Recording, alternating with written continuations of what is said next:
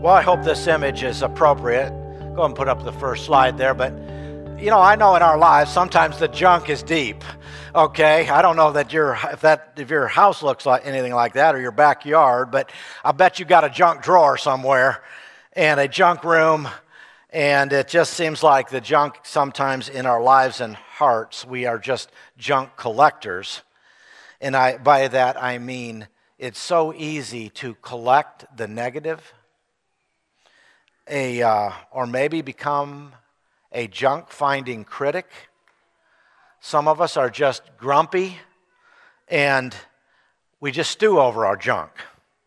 Now, the thing is, it seems to me in our broader culture that most of this is acceptable.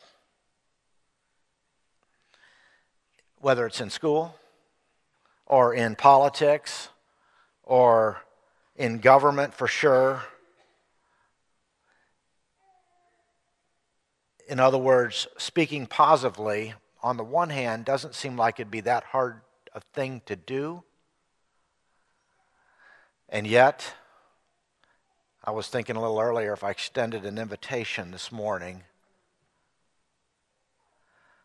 for the negative rumblings in your own hearts even over the last week or two weeks or month. We could fill up all of these rows, couldn't we? It's one of the reasons that a while back when we started the new member orientation or revised it, one of the truths that we put in it was the idea of speaking positively. Go ahead and put up the next slide there. We've talked about living faithfully and participating regularly in the life of the church. First of all, being devoted to the Lord and then to his church. And then finding your place to serve. You know, and sometimes that's using your gift, and sometimes that's simply doing something that needs to be done. And then, and then giving generously your time, your treasure, your talent as Dave Weiler likes to put it. And so here we are today thinking about this, speaking positively as we consider the life of the church. You know, I uh, read something the other day, and I don't know if it's true or not, and I have no idea how much scientific evidence is behind it, if it was a true poll or anything. But it said that 85 to 90 percent of someone's criticism is based on their own sense of unhappiness. Just give you that as a pause for thought, because sometimes we can find everything about someone else, but maybe that is a reflection often of something going on within us. And if you think about why speak positively here, well, First of all, we don't want to disable or infest or destroy what God is building, what He has put together, as Brett has already shared with us, in this diverse body of people that is a great intergenerational representation. It is a great metropolitan representation. It's a great diversity in terms of ethnicity, cultural background. And as Jason Vincent said the other day in our little class upstairs, he said, We are even diverse in our experiences, how we've experienced or seen, see the world. And as God brings all that together with Jesus Christ being at the center, the glue that holds that together, that is a reason we don't want to in any way destroy that. And I suppose at times we've been like the Israelites because, you know, they had their seasons of grumbling and complaining. And whenever God is trying to do something in you and through you and even for you, it's, it's difficult because there's this purging, growing process. And just like the children of Israel in the desert, they found themselves grumbling and complaining. And we can do that too when all that is really going on is God is trying to teach us and grow us. I've watched it years and for years and years as a congregation. I don't I can't say it's this way in every congregation, but I can certainly say here that if we come up with any kind of decision, you can usually count on it being one third, one third, one third. One third are for it, one third are against it, and one third really didn't have an opinion. So any decision you make, there's a third that aren't going to like it. And that's always a challenge to navigate our way through something like that when one third don't get their way. Well, as importantly as we have built this into our, our uh, membership, because just like the other member expectations, we take our marching orders from Jesus Christ. And he teaches us and he challenges us and he sets the bar. And you know, that bar is really high sometimes. In our huddle group, Don, part of our huddle group on Thursday morning, we've been reading through Luke's gospel and in some sections that we'll get back to here in just a few weeks. Jesus lays out his teaching, and I mean, he sets the bar high.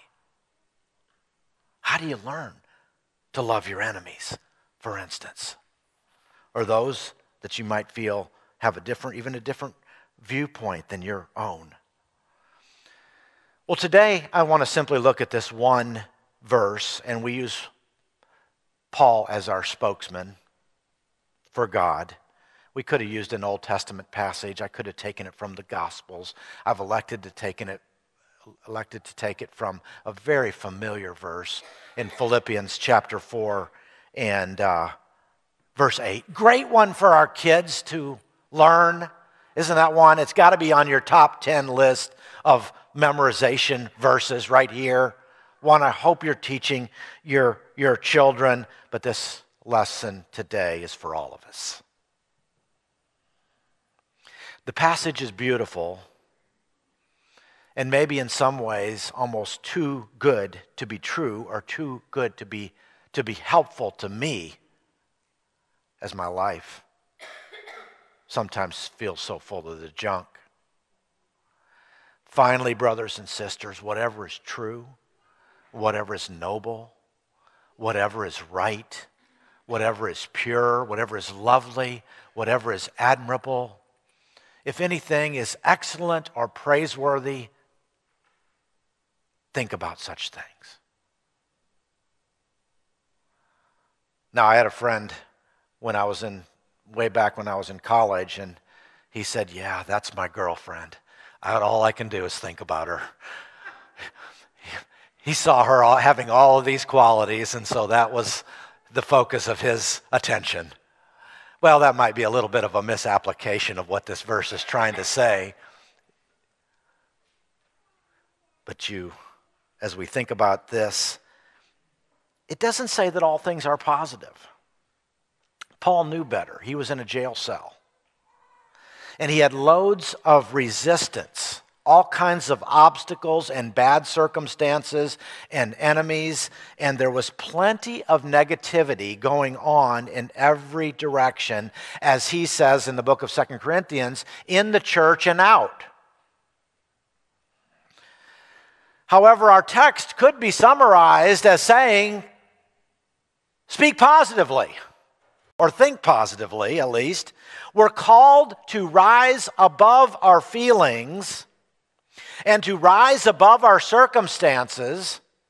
And this passage is exceptional in its promotion of individual personal power, not because you really are that strong, but because Jesus Christ lives in you.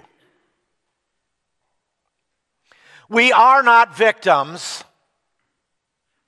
We can control our thinking, this passage says, and it matters how we think. There is great power that is being bestowed on individuals in a verse like this to say we really can control our minds we can think and speak positively because Jesus Christ is our leader. Remember the section that comes right before this in Philippians chapter 2 where he it speaks about Jesus leaving heaven and submitting himself, leaving the right hand of the Father and submitting himself and becoming a servant, a servant even unto death. And so we see it illustrated in the book of Philippians. And there in that text it says, So have in your mind or NIV says, have in your attitude. Other translations, have your mind, the mind of Christ. We submit to his control, the mind of God shaping our mind. Now, we say, well, what is the purpose of all this? Well, he lays that out in the book of Philippians also. He said, so, so that you might hold out the word of life like, like stars shining in the universe. This is God's goal for his church that we're like stars shining in the universe so that our light might bring others to give glory to God. All of this helps me summarize it, and I want to put up one, just one cogent sentence, and then I want to give us some practical challenges on this. I want to say it this way, and I want you to possibly look at your own mind this week. A healthy mind produces joy like a healthy body produces energy. And when our mind is healthy, under God, led by God, and controlled by the Holy Spirit, when our mind is healthy, joy is the result, much like the body produces energy. But for the next few minutes, what I want to do is, is see if we can help one another with the how. If that's the why, if that's the why it's so important, and Paul lays out why it is important and why it's possible because of Christ in us, how do we go about this? Because I want to be more positive, but lots of things drag me down and fear swirl around. And, and let me just put it this way a lot of times it just feels like the junkyard dog is on the loose in my heart and in my mind. And rather than being controlled by negative thoughts, emotions, and circumstances, how do I develop a healthy mind? I want to give you five ways. The first is this I want you to make a pledge that your negative feelings, experiences, and relationships will not produce negative speech toward others.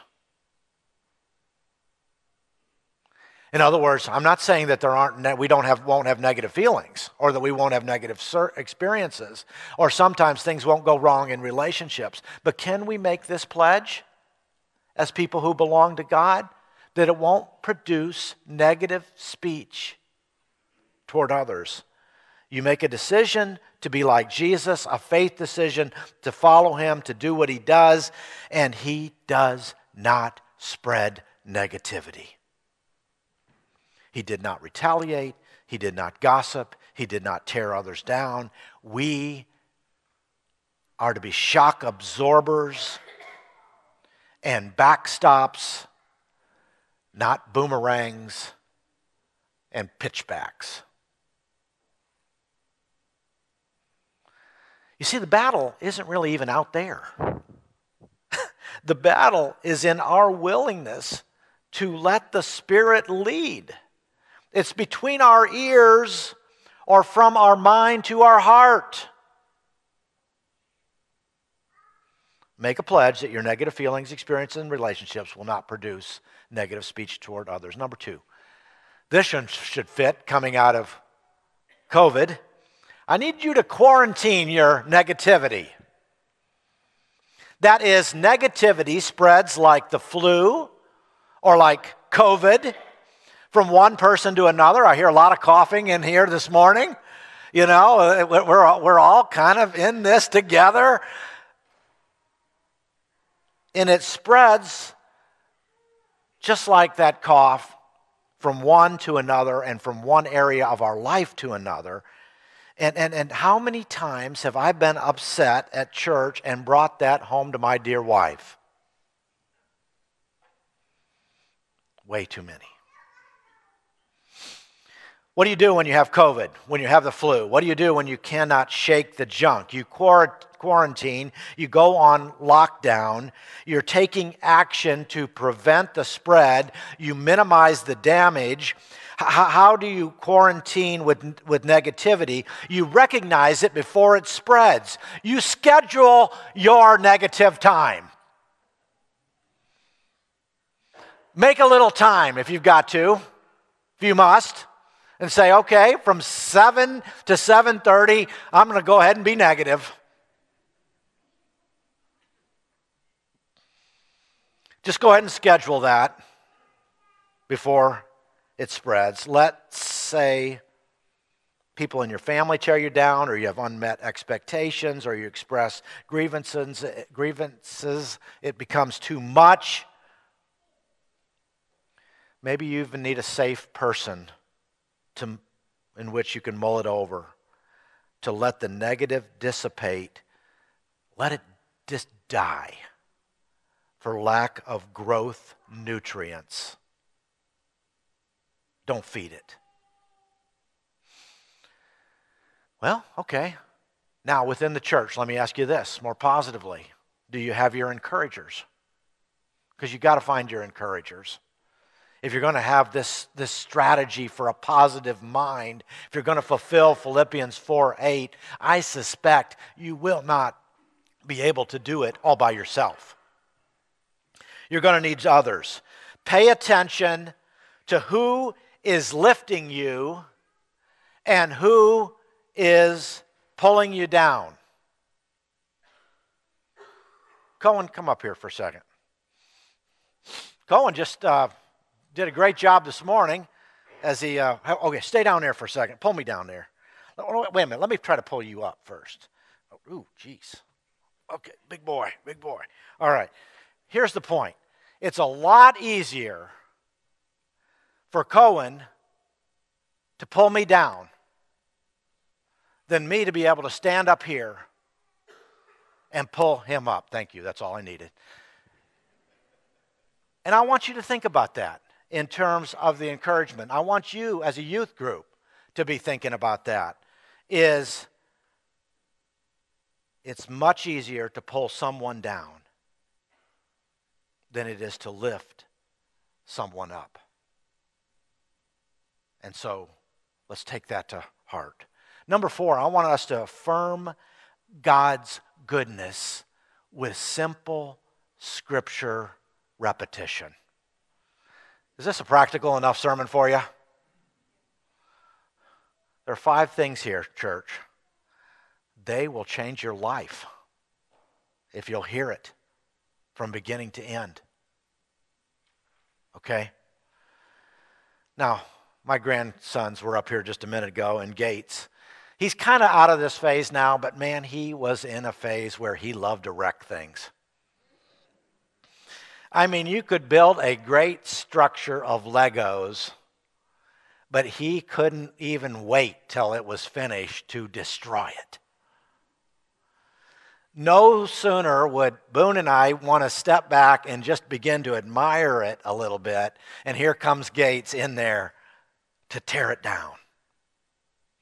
And I just want us to know we are the same in the body here. As we strengthen or weaken one another, we are building or demolishing. And the spirit of destruction very easily can take over, where we feel hurt and pain, and our way of dealing it with it is to destroy.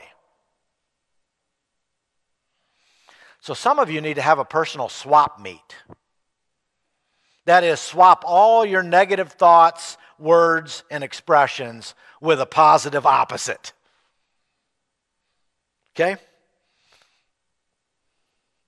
I've been practicing this, and I've shared this with some of you with breath prayers, which also ties in, interestingly, to our last member expectation, which is to pray continually. And the breath prayers are simply a way to inhale God's goodness and exhale. Now, sometimes I, I, pick one verse. I'll pick one verse and I will try to repeat that verse over and over. You know, maybe the most basic one in this particular little book I've had on breath prayer. Oh, sorry, I guess I didn't put the, that book up. This, this is a different, different book. I'll mention this one just a minute. But is, uh, is The Lord is my shepherd, for instance, and inhale. And then exhale. I shall not be in want. Inhale. The Lord is my shepherd. Exhale. I have all my needs met. It's from a little book called Breath Prayer. And I was thinking about this. There's one in there, 1 Peter chapter 5 and verse, verse 7. Cast all your anxieties on him, for he cares for you. My point is affirming God's goodness and God's grace and God's working and God's Spirit over and over again till it becomes a part of us as much as breathing. This particular slide, go ahead and put our slide back up there. Sorry to jump ahead. The 4 8 principle, this is our scripture text. There's actually a fellow who, out of Atlanta wrote a book called The Secret to a Joy Filled Life, based on Philippians 4 and verse 8. It actually became a New York Times bestseller. And the whole premise of the book is that each moment is a fresh start when you change the way you think. And if you follow Paul in Philippians chapter 4, you will find yourself in time continuously thinking well. Number five, repeatedly visualize God's blessings. It's very similar to four, but by the, I'm saying it this way because there, there's, a, there's a part that sometimes we can't, we, we, we don't, we aren't experiencing in the moment, so we're visualizing a future.